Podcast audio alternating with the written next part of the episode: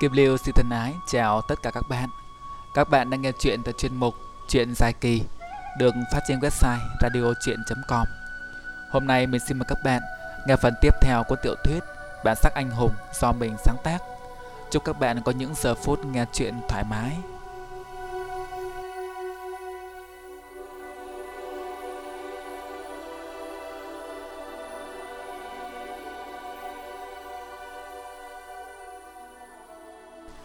Đi được một đoạn khá xa, bỗng Võ Tài nghe phía sau có tiếng la lớn.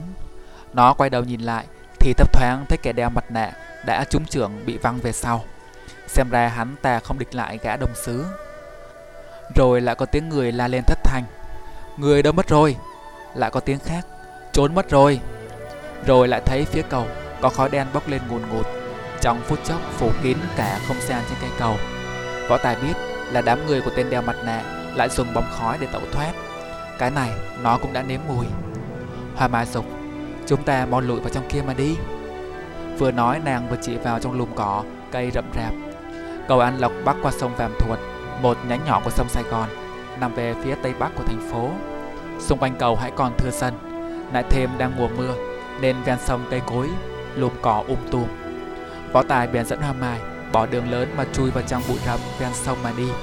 Ngoái trông lại vẫn thấy khói đen mù mịt bao trùm cây cầu nhỏ. Tiếng xe lớn xe bé, xuồng to xuồng nhỏ thi nhau rú vang. Ánh đèn pha chiếu tua tủa trong làn khói đen, nhìn xa như một màn trình diện ánh sáng. Bỗng nghe Hoa Mai khẽ rên lên một tiếng, nét mặt vô cùng khó coi. Võ Tài hoảng hốt hỏi, sao vậy?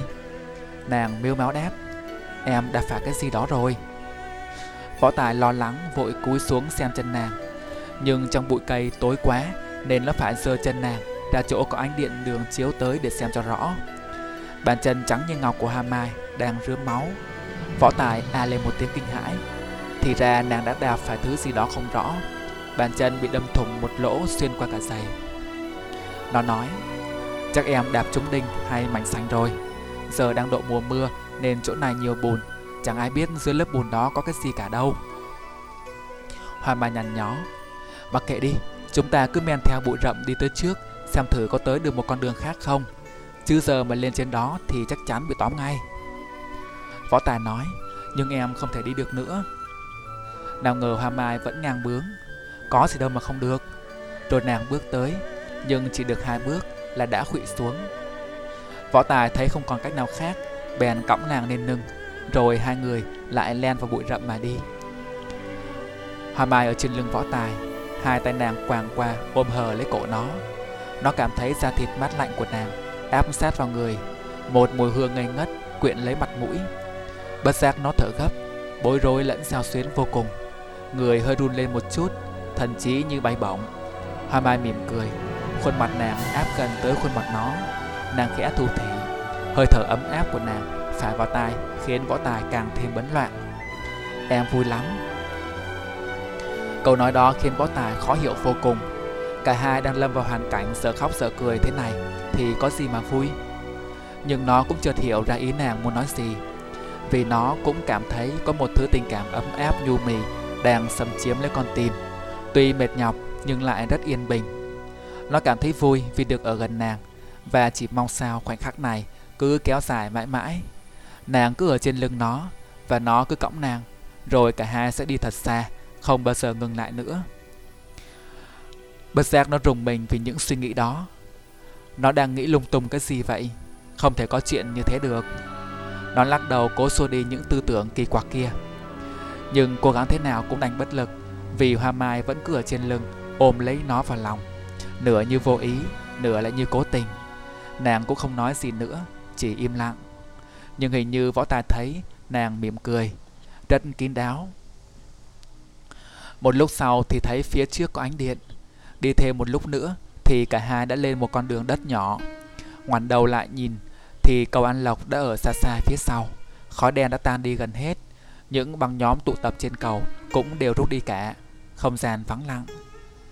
Lúc này là nửa đêm, hầu hết nhà dân ven đường đều đã say giấc. Chỉ thấp thoáng có một vài căn là điện vẫn còn sáng. Con đường đất nhỏ im lặng như tờ, chỉ có tiếng ếch nhái từ bờ sông vọng lại ộp ạp không ngừng, và gió lạnh mơn man thổi đến. Chung quanh cảnh vật tăm tối tù mù. Cũng may trên con đường này có một vài bóng điện đường lẻ loi do người dân tự mắc lên, nên cũng không đến nỗi không trông thấy gì. Võ Tài chợt cảm thấy Hoa Mai rùng mình một cái trên lưng. Nó vội hỏi: "Em lạnh ư?" Nàng lắc đầu đáp: "Không, em không lạnh, nhưng chân đau quá." Võ Tài nghe vậy thì sực nhớ ra, từ nãy đến giờ chân của nàng vẫn chưa được băng bó. Nó vội thả nàng ngồi xuống một tảng đá, rồi lấy điện thoại ra bật đèn flash lên soi. Trên điện thoại báo có tin nhắn và mấy cuộc gọi nữa, nhưng nó cũng không xem. Chân Hoa Mai bị đâm khá sâu, máu chảy ra thấm đỏ cả giày. Nó rất lo lắng, nhưng Huỳnh phu nhân y đạo rất tinh thâm, nên tự nhiên từ bé Võ Tài cũng đã được dạy dỗ về y lý, kiến thức cũng đã đầy một bụng. Nó nói với nàng: "Chân em bị mảnh sàn cứa sâu lắm, nhưng không sao đâu, đợi đây một tí."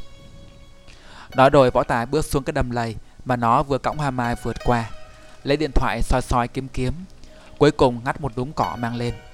Sau khi đã nhai thứ cỏ ấy thành bã, nó đắp vào vết thương cho Hoa Mai, kế lại xé một mảnh áo sơ mi mình đang mặc băng lại cho nàng. Vừa băng vừa giải thích: "Đây là cỏ hôi, dùng cầm máu và sát trùng rất tốt, lại có tác dụng giảm đau nữa." Hoa Mai cảm thấy bàn chân mình xịu hẳn, cười tươi khen: "Anh giỏi thiệt." Võ Tài nói: "Giỏi gì đâu, cái này là mẹ chỉ cho anh. Mấy đứa dưới quê đứa nào chả biết loại cỏ này, chỉ có tiểu thư đài cát nơi thành phố là không biết mà thôi." Nó mỉm cười. Hoa Mai hứ lên một tiếng nói: "Em chẳng thèm làm tiểu thư gì đó đâu." Võ Tài đã băng xong vết thương, rất gọn gàng và đẹp mắt. Nó nói: "Giờ em không bước đi được nữa, anh đành phải cõng em tiếp vậy. Chúng ta đi đâu đây?" Hoa Mai ngập ngừng rồi đáp: "Mình đi tìm một cái khách sạn qua tạm đêm này đã." Võ Tài trợn mắt nói: "Khách sạn ư? Chúng ta đi khách sạn ư?" Sở dĩ nó có phản ứng như vậy vì cái từ khách sạn là một từ khá nhạy cảm, thường đồng nghĩa với mấy cái việc bậy bạ của mấy đôi nam nữ. Hoa Mai cũng hiểu ra cười nói: "Anh làm cái gì mà hoảng hốt vậy? Vào khách sạn qua đêm thì có gì không được. Nhưng em nói cho anh biết, chúng ta hai người thuê hai phòng, anh đừng có mà mơ mộng nữa đi." Võ Tài gãi gãi đầu nói: "Nhưng chúng ta là một trai một gái, làm như vậy nó có hơi hơi kỳ." Hoa Mai nói: "Kỳ cái gì mà kỳ, em là con gái không ngại thì thôi, anh ngại cái gì? Chẳng lẽ anh muốn cho em ngủ ngoài đường hả? Hay muốn bỏ mặc em một mình?" Võ Tài thấy không còn cách nào khác thì cũng đành đồng ý: "Vậy được, để anh cõng em đi." Nói rồi nó khom lưng xuống cõng nàng lên. Hoa Mai cười thích thú, quàng qua tay ôm cổ nó. Nhưng hai người chưa kịp đứng lên thì chợt nghe có tiếng quát: "Sắp chết tới nơi mà còn tình tứ nhỉ?" Cả Võ Tài và Hoa Mai nghe tiếng quát mà lạnh hết cả người. Âm giọng này sao mà quen quen. Võ Tài ngẩng mặt lên nhìn thì thấy một bóng đen đã hiện ra trước mắt từ lúc nào. Nhìn kỹ lại thì ra bóng đen đó chính là gã đeo mặt nạ đã giao đấu với Cuồng Phong và Đồng Sứ. Thế quá nào mà hắn ta lại mò tới đây được. Trong lòng Võ Tài thầm kêu khổ. Võ công kẻ này cực cao, nó không phải là đối thủ. Giá nếu có thêm Hoa Mai hiệp lực thì Hoa Mai mới có thể đối phó được. Nhưng chân nàng giờ đã thế kia, đứng còn không vững, sao mà đánh đấm gì được. Vậy lần này khó mà thoát.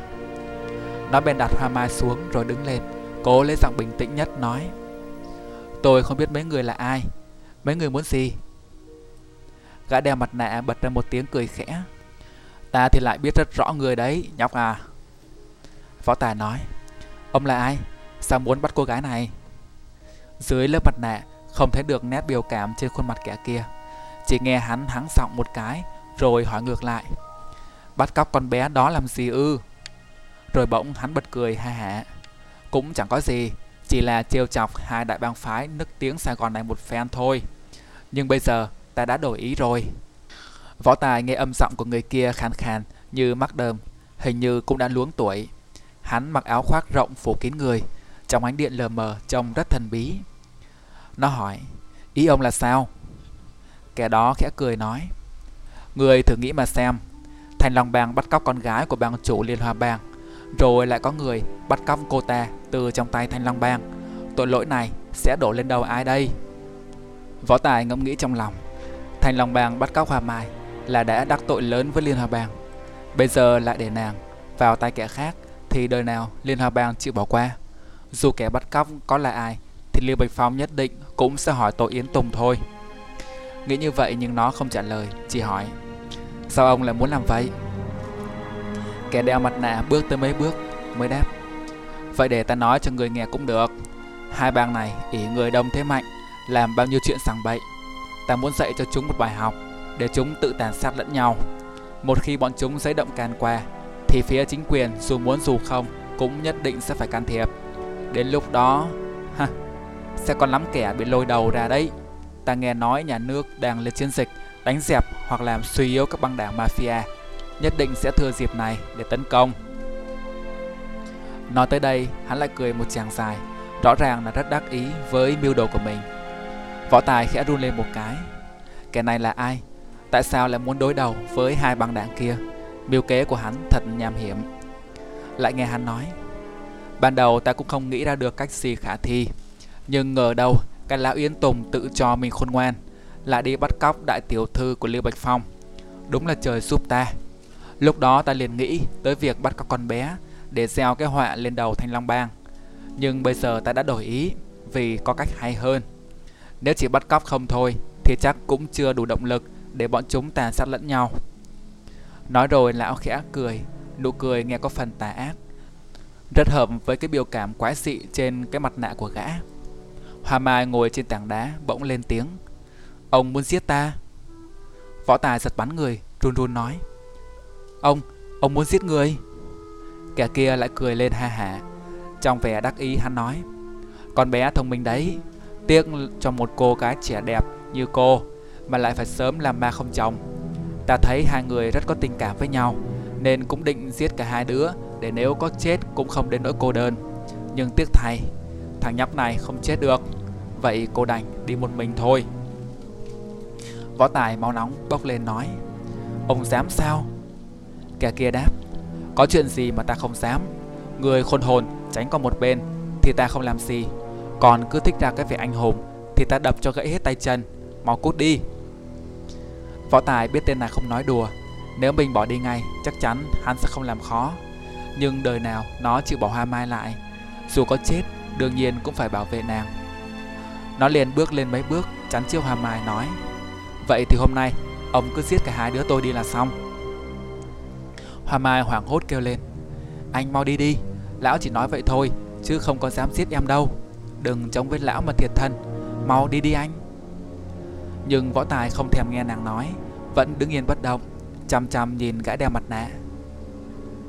Hắn ta đảo mắt nhìn Võ Tài mấy cái rồi nói: "Được, ta cũng đoán người không chịu đi, nhưng tiếc là sức người còn yếu, còn muốn cứu người cũng không được."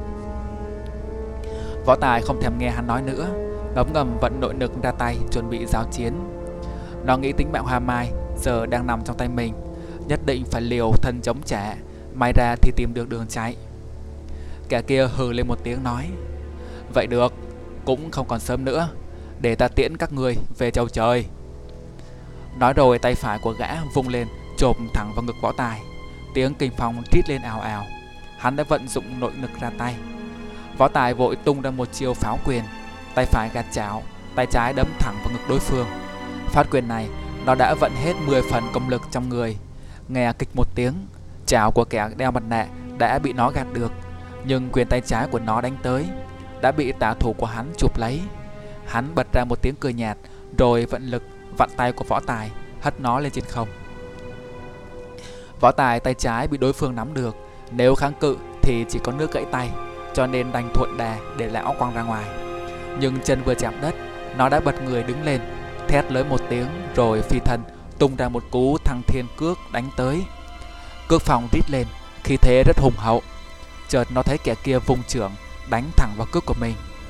Nó biết công lực của hắn vượt xa, nếu cước và chưởng đối nhau chắc chắn chân sẽ bị gãy. Nó ứng biến cực nhanh, vội xoay người biến chiêu. Thăng thiên cước lập tức chuyển thành nghịch mã cước, chân trái quét tròn vào cổ hắn. Gã đeo mặt nạ thấy nó phản ứng nhanh như điện, biến chiêu lẹ như chớp, liền bật ra một tiếng khen: "Sói!" Tiếng khen thốt ra cũng là lúc tay trái của hắn vươn tới gạt cước của Võ Tài ra một bên, còn tay phải thì phóng ra một chưởng khác. Phó Tài vẫn rất bình tĩnh vung tay lên hộ vệ trước ngực, nhưng lực đánh của kẻ kia quá mạnh. Một tiếng huỵch khô khốc vang lên, thân hình nó đã bị đánh văng ra xa, trượt dài trên mặt đường. Hoa Mai thốt lên hoảng sợ: "Anh Tài!" Nhưng kẻ đeo mặt nạ đã bước tới trước mặt nàng, buông ra một tiếng cười nhạt nói: "Đừng trách ta độc ác, có trách hãy trách chàng người đã làm nhiều chuyện đồi bại."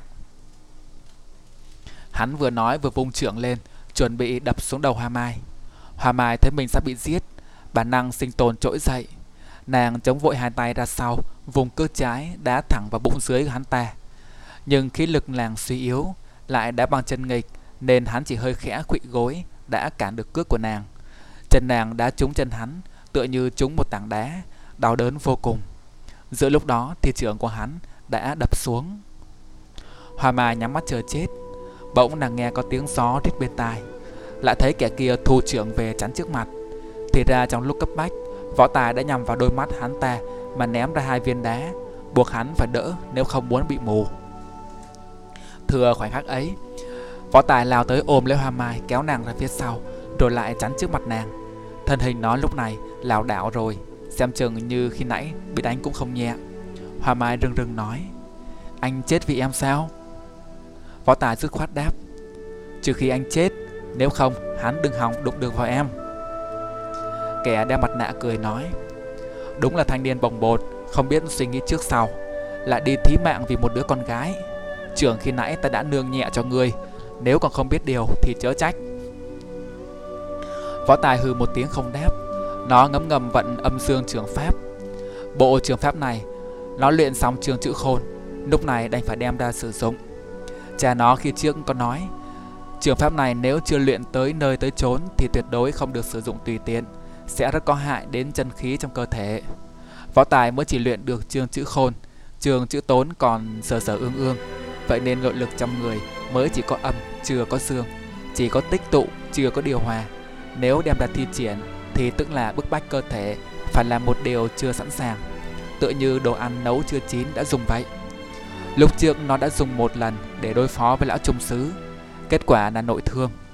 Nếu không phải mẹ nó y đạo cực cao thì chắc nó đã tàn phế rồi. Thế nhưng nay sinh tử quan đầu, nó làm sao mà nghĩ nhiều được như thế. Trong người có bản lĩnh gì thì cũng phải đem ra sử dụng cho hết. Chân khí vừa vận lên, toàn thân Võ Tài tỏa ra một làn hàn quang lành lạnh. Gã đeo mặt nạ thấy vậy cũng lấy làm kỳ lạ, nhưng hắn vốn chẳng xem Võ Tài vào đâu nên cũng không sợ, lại tung chưởng đánh tới.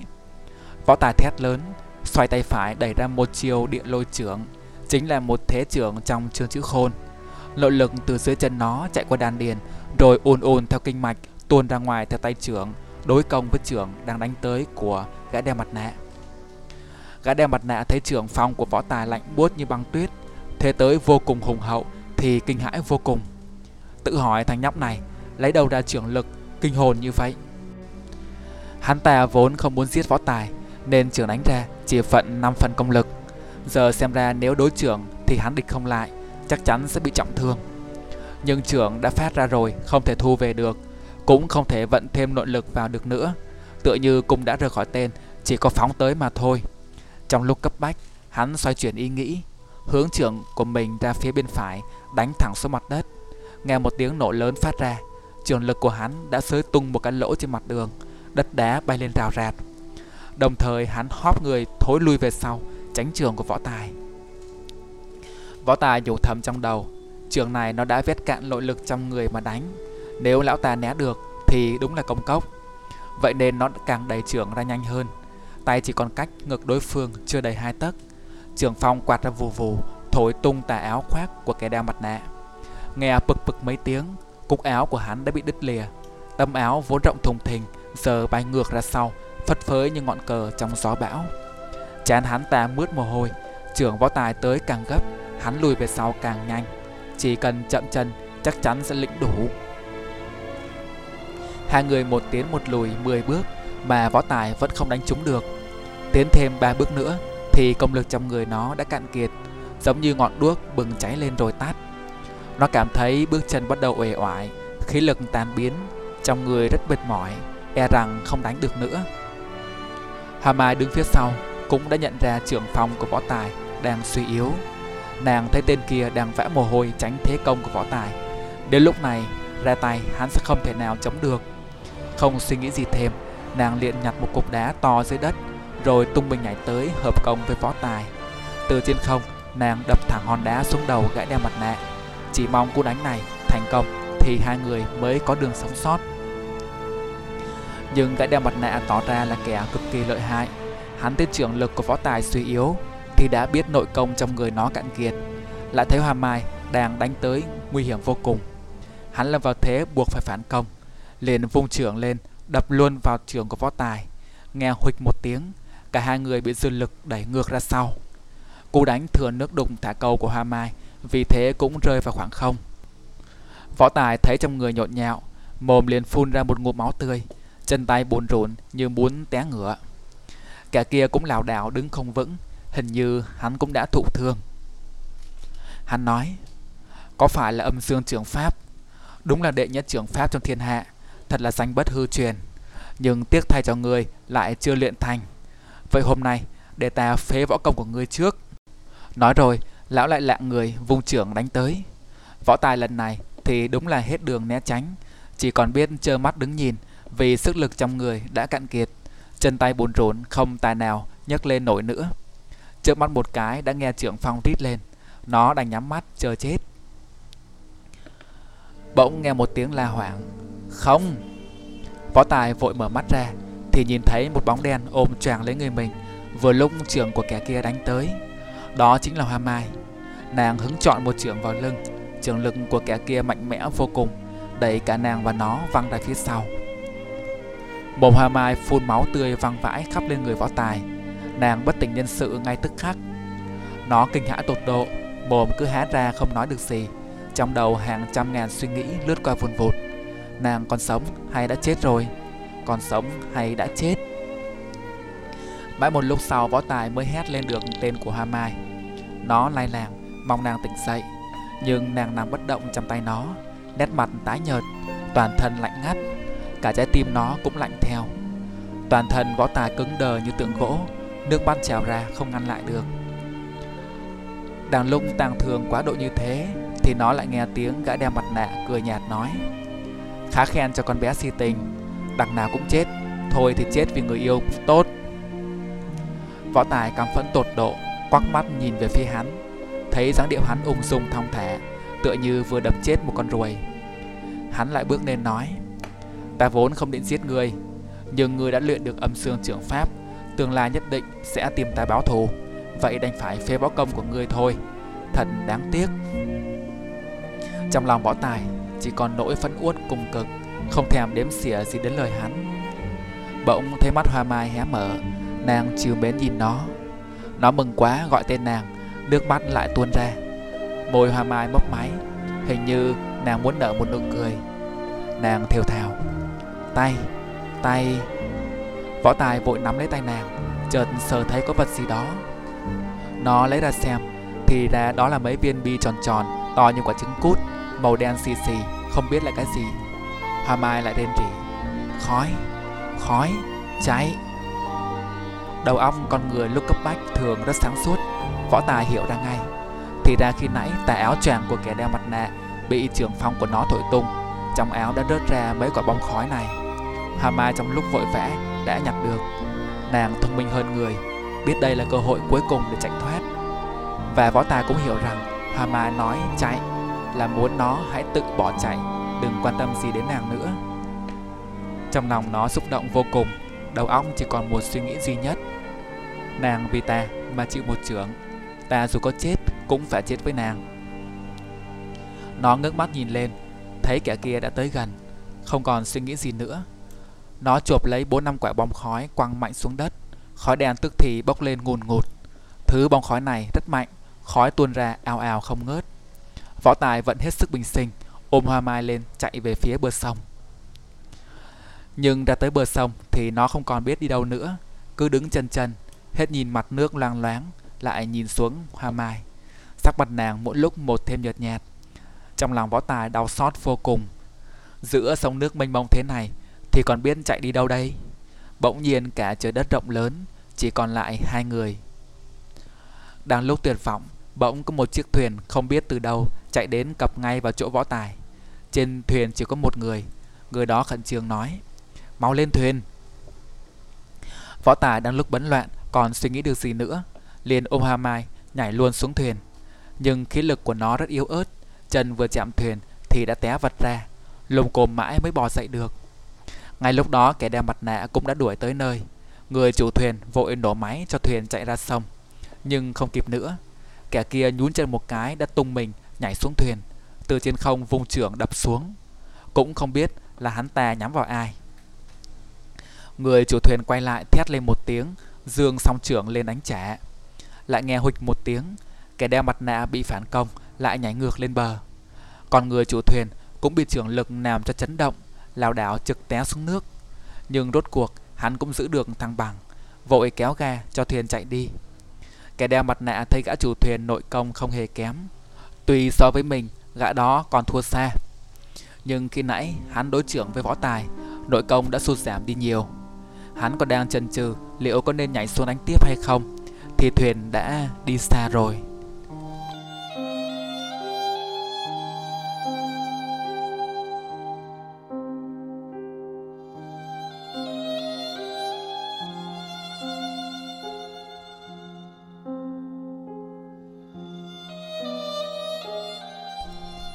Võ Tài ôm Hoa Mai trong lòng, cảm thấy thân nhiệt nàng mỗi lúc một lạnh lẽo.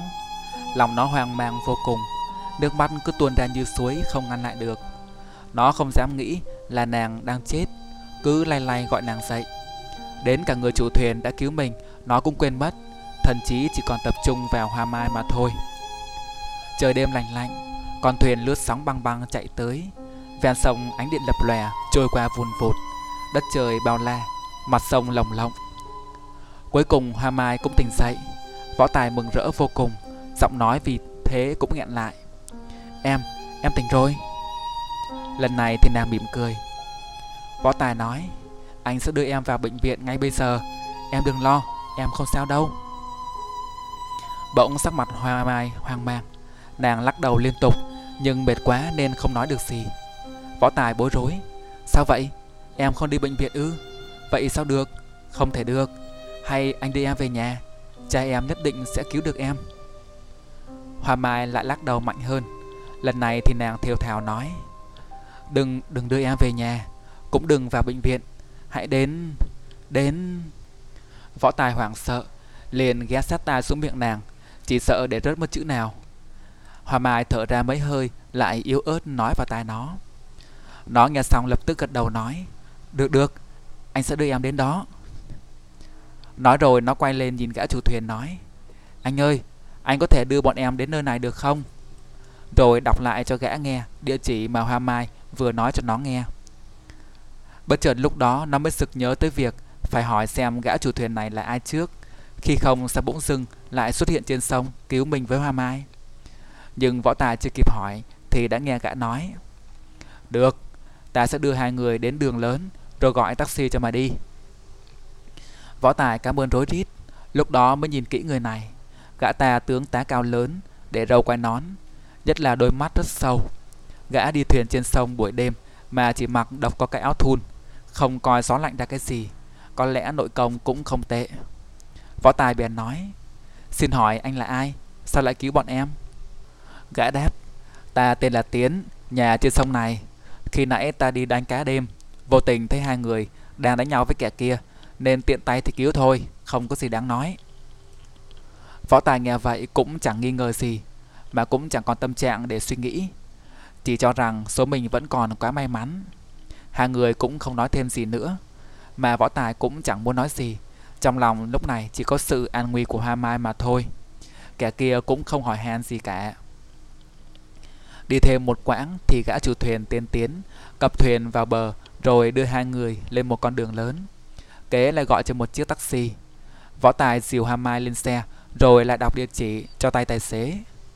Chiếc taxi đi chừng hơn nửa giờ đồng hồ, luồn lách vào những con đường nào Võ Tài cũng không biết. Cuối cùng dừng lại trước một ngôi nhà thờ lớn. Gã tài xế quay xuống bảo: "Tới nơi rồi."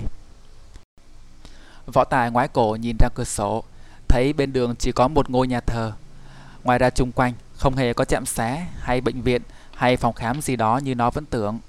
Nó ngần ngừ hỏi, có đúng địa chỉ không vậy anh? Gã tài xế khẳng định là đúng.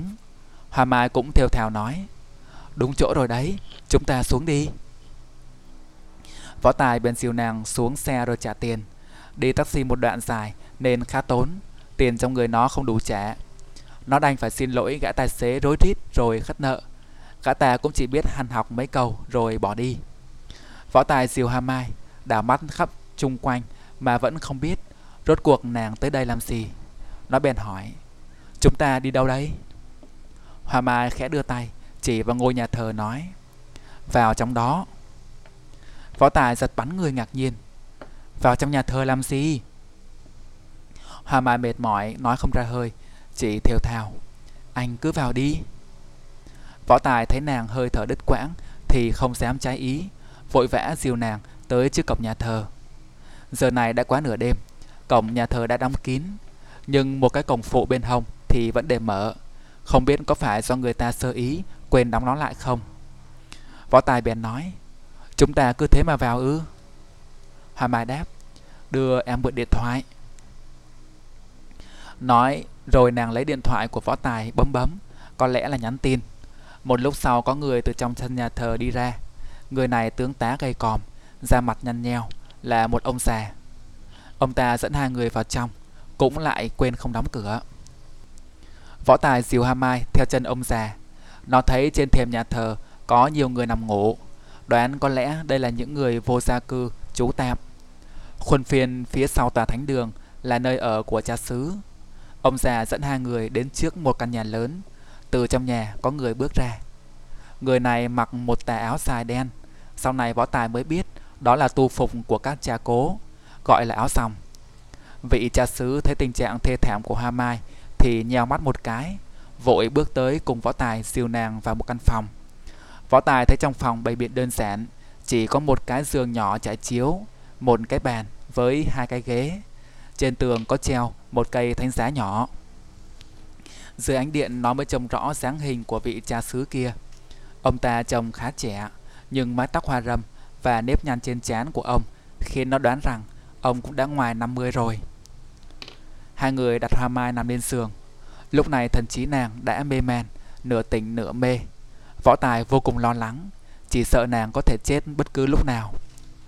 Nó cũng chẳng hỏi vị cha xứ kia là ai, liền nói với ông, chúng ta làm gì đây?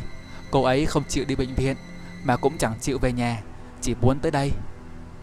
Cha xứ nói, cậu đừng lo quá, để ta xem mạch cho con bé. Võ Tài mừng rỡ trong lòng, thì ra ông linh mục này cũng là một thầy thuốc. Lúc đó nó mới lờ mờ hiểu ra tại sao Hoa Mai đòi tới đây. Trong đầu Võ Tài còn đang suy nghĩ miên man thì đã thấy ông cha xứ vén tay áo Hoa Mai lên bách mặt cho nàng. Mắt ông cứ nheo tít lại, ra chiều rất khó khăn. Mãi một lúc lâu sau, ông mới xem xong mạch, bèn nói, con bé bị nội thương nặng quá, giờ ta cần châm cứu cho nó. Có giữ được tính mạng hay không ta cũng không thể chắc được. Võ Tài vội nói, vậy để con đi ra ngoài. Nó vốn không muốn phải bỏ Hoa Mai lại trong này, nhưng cũng biết khi châm cứu thường phải cởi áo bệnh nhân ra, nó mà đứng xem thì thật không tiện. Nhưng cha sư nói, không cần đâu, cậu cứ ở đây phụ ta một tay. Bỗng có tiếng người vang lên ngoài cửa. Cha gọi con đấy ư? Võ Tài liền quay ra nhìn. Đó là một vị sơ già đã luống tuổi. Ánh mắt bà còn đang ngái ngủ, nhưng dáng điệu thì lại gấp gáp. Cha sư nói, ta cần châm cứu cho cô gái này, phiền sơ chuẩn bị giúp ta. Nói rồi ông kéo Võ Tài đi ra ngoài hành lang đứng đợi. Một lúc sau, bà sơ cũng đi ra, cúi đầu nói, thưa cha xong rồi. Cha xứ mỉm cười cảm ơn bà, rồi lại cùng Võ Tài vào phòng. Võ Tài thấy Hoa Mai đã được đặt nằm úp trên giường. Chiếc áo sơ mi kẻ sọc của nàng đã bị cởi ra bỏ một bên. Nửa thân trên của nàng được che kín bằng một tấm vải. Tấm vải đó có khoét một cái lỗ lớn, chỉ để lộ phần lưng của nàng mà thôi. Trên tấm lưng trắng như ngọc đó hẳn rõ một vết bàn tay đen như mực. Máu bầm lan ra khắp lưng, lấm tấm như những viên than trên nền tuyết trắng.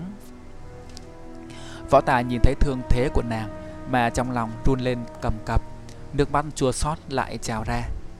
Đây là lần thứ hai nàng đỡ chưởng cho nó. Lần thứ nhất là chưởng của tên gia bảo kia. Nội lực của kẻ đó thầm thường, nhưng lúc đó bản thân Võ Tài đang bị trọng thương, nếu Hà Mai không đỡ giúp thì chỉ e nó đã bị đánh cho tàn phế. Còn lần này, nếu cũng không nhờ nàng xả thân cứu giúp thì nó chắc cũng đã mất mạng rồi. Vậy là nàng đã hai lần cứu mạng nó, cái ơn này biết làm sao mà báo đáp. Nghĩ tới đó, bàn tay nó lại siết chặt, máu nóng trào lên trong tim. Nó tưởng như nếu bây giờ mà nàng chết, nó sẽ lập tức tự vẫn để đi theo bầu bạn với nàng. Vậy cha xứ cho mày nói, không biết kẻ nào hạ thủ mà tàn độc đến như vậy, lại lỡ ra tay đánh một cô gái tốt bụng như nó. Đây là độc chưởng, chuyên dùng để phế võ công người khác và để lại di chứng về sau. Võ Tài nghiến răng nói, nhất định mình phải báo thù cho cô ấy. Cha xứ không nói gì nữa, chỉ lắc lắc đầu rồi tiến đến bên giường. Trên giường, cạnh hoa mai, đã bày sẵn một bộ kim châm, nước nóng cùng những vật dụng khác. Võ Tài cũng bước đến chầu trực cạnh ông. Vì quá lo lắng cho Hà Mai nên nhất thời đau đớn cùng mệt mỏi trong người, nó cũng quên mất. Cha xứ rút ra một cây kim châm dài chừng một tấc, dưới ánh điện lóng lánh như thủy tinh. Võ Tài là con nhà y, vừa nhìn đã biết đó là loại kim châm bằng vàng, đầu kim được bọc bằng kim cương, là loại cực quý. Lại loại kim này cực kỳ bén và cứng, tuy mỏng manh nhưng có thể xuyên thủng cả sắt đá. Do đó muốn sử dụng nhất định phải là bậc cao thủ về y học và phải có nội công thâm hậu. Nếu không chỉ dùng lực hơi mạnh hoặc hơi nhẹ đều có thể gây ra hậu quả khó lường cho bệnh nhân. Nó hỏi, là kim vàng sao? Cha xứ mắt chăm chăm nhìn vào cây kim trả lời, thương thế của con bé do nội lực thâm hậu gây ra, dùng kim bình thường không thể nào cắm vào da thịt nó được. Nói xong, cổ tay ông cong lên, phóng kim châm vào huyệt cao sục bên phải, ngay trên ngón út của bàn tay in lên lưng nàng. Kim vừa ghim vào da thịt, bỗng tay của vị cha xứ rung lên bần bật, cơ hồ muốn buông ra. Võ Tài theo mẹ cũng đã lâu nên nó biết thương thế của Hà Mai đang phát ra kình lực chống lại cha xứ. Sau một lúc thì ông cũng buông tay, cây kim đã cố định. Từ huyệt cao sục có một làn khí đen theo kim châm bốc lên. Mắt vị cha xứ nhăn tít lại, ra chiều rất căng thẳng. Ông lại lấy một cây kim nữa, vận lực phóng vào huyệt thần đường bên phải, nằm ngay đầu ngón át út của dấu tay. Cũng lại phải dụng công mới cố định được kim châm. Thêm một làn khói đen nữa bốc ra. Cha xứ rút cây kim thứ ba, đâm vào huyệt tâm su ở đầu ngón giữa của dấu tay. Làn khói đen thứ ba bay lên. Kim tiếp theo, ông lại đâm vào huyệt thần đạo ở đầu ngón trỏ dấu tay. Huyệt này nằm trên cột sống. Khói đen lại bốc ra.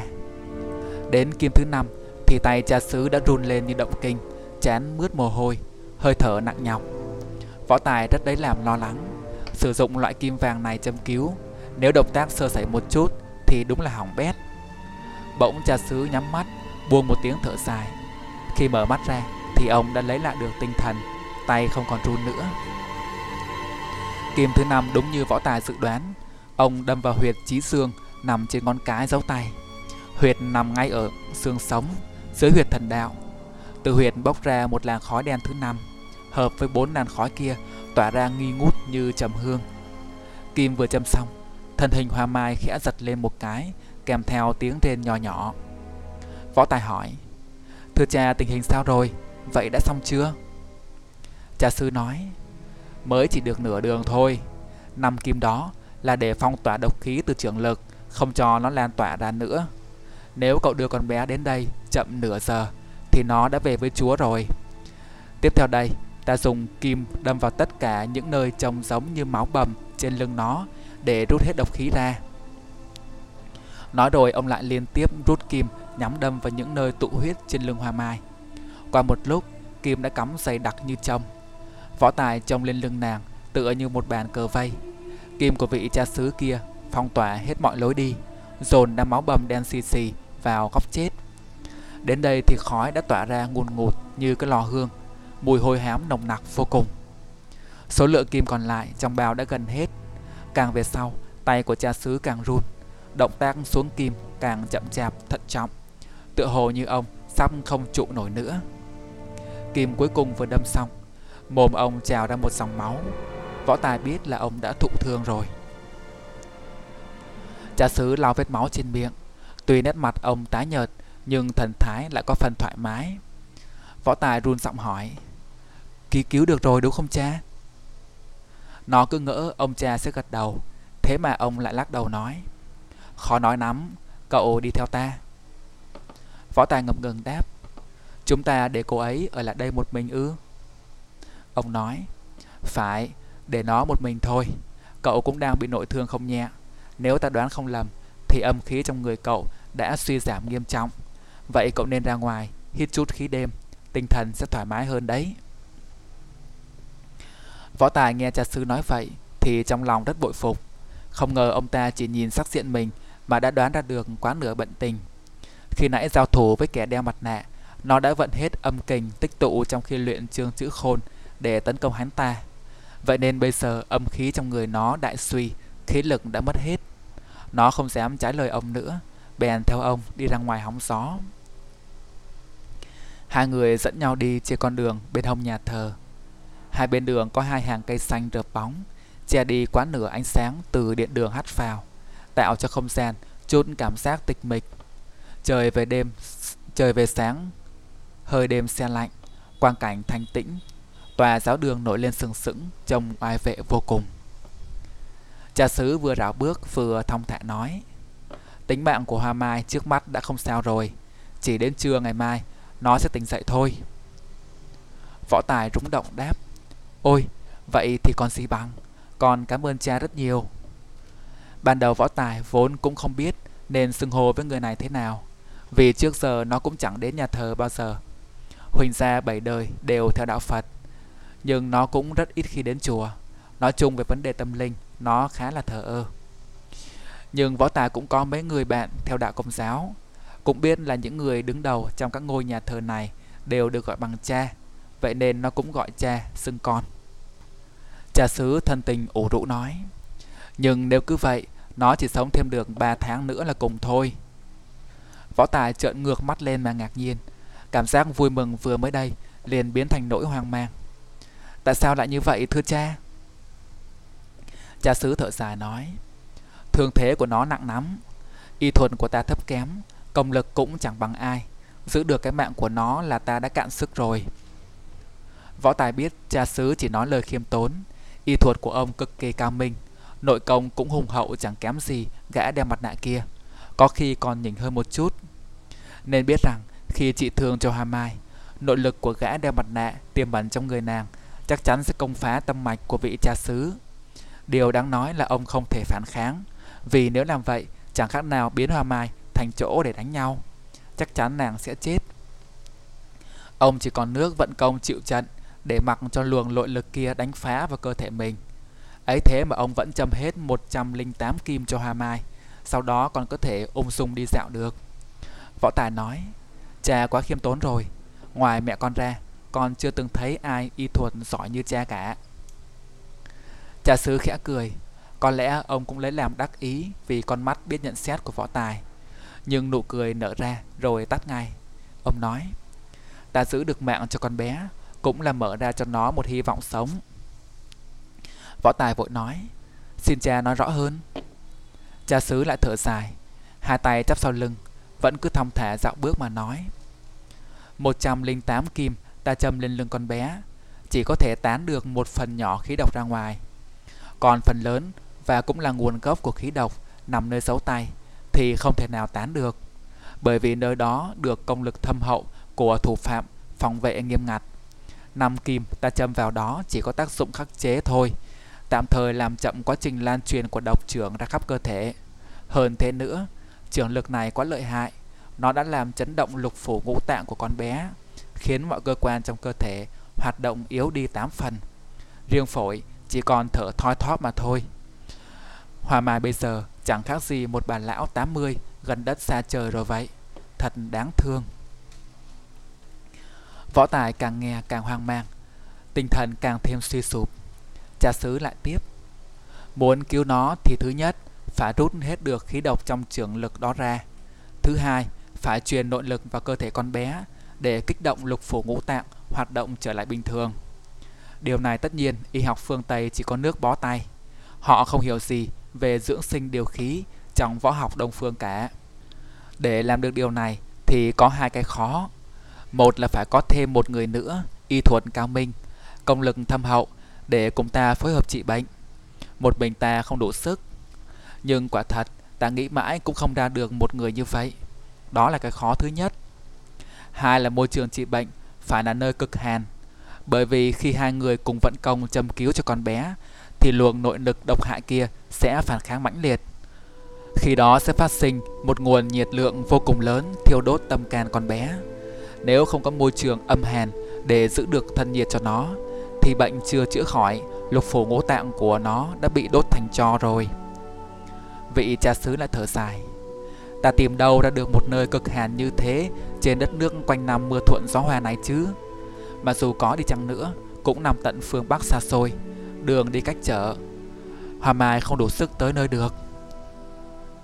Võ Tài nghe nói tới môi trường cực hàn thì cũng hiểu đó phải là một nơi lạnh lẽo tự nhiên, tuyệt đối không phải là thứ hơi lạnh do bàn tay con người làm ra bằng máy móc. Nó chợt nghĩ ngay tới Thu Phong Đài đặt trong Vọng Nguyệt Đình trên đỉnh Khai Tâm Sơn của Huỳnh Sa. Trên đài có một tảng đá lớn do tổ sư Huỳnh Tường Đức lấy từ đỉnh Fansipan về, là vật chí hàn trong thiên hạ, vốn dùng làm nơi luyện công cho trưởng môn các đời. Quả thật nơi đó rất thích hợp để trị bệnh cho Hoa Mai. Nghĩ tới đó, Võ Tài liền nói ngay không chút đắn đo: "Thưa cha, con biết một nơi như vậy." Vị cha xứ rất ngạc nhiên hỏi lại: "Có một nơi như vậy ư?" Võ Tài gật đầu rồi tỉ mỉ nói cho cha xứ nghe về Thu Phong Đài tại quê nhà. Tiện nó cũng nói rõ luôn thân thế của mình. Vị cha xứ càng nghe càng kinh ngạc. Sau cùng ông nói: "Đúng là ý chúa mà, không ngờ cậu lại là con trai của Huỳnh trưởng môn danh tiếng lẫy lừng. Huỳnh gia bảy đời đều là Thái Sơn Bắc Đẩu trong giới võ thuật Việt Nam. Có một dị vật như thế, quả cũng là hợp tình hợp lý. Thế nhưng..." Võ Tài nói ngay: "Cha đừng lo, mẹ của con cũng là một cao thủ về nghề y. Bà là con gái của Thần Y Bang Sơn, không biết cha có từng nghe qua." Vị cha xứ già tuy đã từng trải sự đời bao phen, định lực rất cao, nhưng lúc đó cũng phải trợn mắt lên ra vẻ ngạc nhiên. Sau một lúc, ông bỗng buông ra một tiếng cười rồi nói: "Đúng là ý chúa rồi, con bé vẫn còn cơ hội sống trên thế gian. Thần Y Bang Sơn là vị cao thủ y thuật cổ kim hiếm có. Ta ngày trước cũng từng được ông cứu mạng. Không ngờ, thật không ngờ." Nói rồi cha xứ lại cười lớn, ra vẻ rất hào hứng. Võ Tài lại nói: "Vậy sự việc không nên chậm trễ. Ngày mai con đưa cô ấy về quê con ngay. Cha đi theo luôn chứ ạ?" à? Cha xứ xua tay nói: "Ngày mai chưa đi được. Con bé cần một ngày để phục hồi lại phần nào khí lực. Sáng ngày mốt con hãy đưa nó về. Về tới nơi thì nói rõ mọi chuyện với cha mẹ. Con ta sẽ đến đó vào buổi chiều." Nói tới đó thì hai người đã ra tới sân trước nhà thờ. Trên bậc thềm vẫn là những người vô gia cư đang say giấc. Vị cha xứ bỗng bước đến bên họ. Ông lấy trong người ra một vật gì đó đốt lên rồi đặt trong mấy bụi cây cảnh gần đó. Khói từ bụi cây tỏa ra, mang theo một mùi hương thoang thoảng. Võ Tài còn chưa biết ông định làm gì thì nhận ra đó là nhang muỗi. Thì ra ông đốt nhang xua muỗi cho những người này. Họ vẫn ngủ say không biết gì. Võ Tài chợt nhớ đến cánh cổng nhà thờ ban đêm không đóng. Lúc đầu nó vẫn tưởng là người ta quên, nhưng giờ mới hiểu là ông cha cố tình mở để cho những người vô gia cư có thể vào bên trong tìm chỗ qua đêm. Bất giác nó cảm thấy vừa quý mến vừa cảm phục con người này. Đốt nhang xong, cha xứ lại thong thả cùng nó đi dạo. Ông hỏi nguyên nhân tại sao Hoa Mai lại ra nông nỗi như vậy. Võ Tài bèn vắn tắt thuật lại chuyện cho ông nghe. Ông nghe xong liền nói: "Cha con bé là một đại nhân vật trên thương trường và giang hồ. Ân oán đã chất cao lên tới trời rồi. Hoa Mai là con gái độc nhất của ông ta, khó trách trở thành mục tiêu nhòm ngó của rất nhiều người. Giá như Lưu Bạch Phong có được một nửa tấm lòng thương lương thiện của con gái ông ta thì chắc trên đời đã đỡ được biết bao nhiêu cảnh chém giết, bao nhiêu mạng người đã được cứu sống." Cha xứ lại thở dài. Võ Tài lại hỏi: Không biết cha và Hoa Mai quen, quen nhau ra sao. Vào lúc sinh tử cận kề mà cô ấy không chịu vào bệnh viện, cũng không chịu về nhà, chỉ muốn tới chỗ của cha mà thôi. Cha xứ mỉm cười. Lúc đó bỗng có tiếng chuông ngân vàng đinh đòn đinh đòn phát ra từ phía tháp chuông cao cao cạnh nhà thờ. Càng lúc âm thanh càng dồn dập. Võ Tài không hiểu lắm ý nghĩa của tiếng chuông ấy. Cha xứ nói: tới giờ ta phải làm lễ rồi. Chuyện đó đợi Hoa Mai tỉnh dậy rồi hai người cứ từ từ mà trò chuyện. Nói rồi ông rảo bước đi nhanh về phía trước. Võ Tài nhận ra là mình cũng đã cùng ông đi hết một vòng quanh nhà thờ. Trước mắt nó lại là căn phòng nơi Hoa Mai đang nằm bên trong. Nó liền bước vào.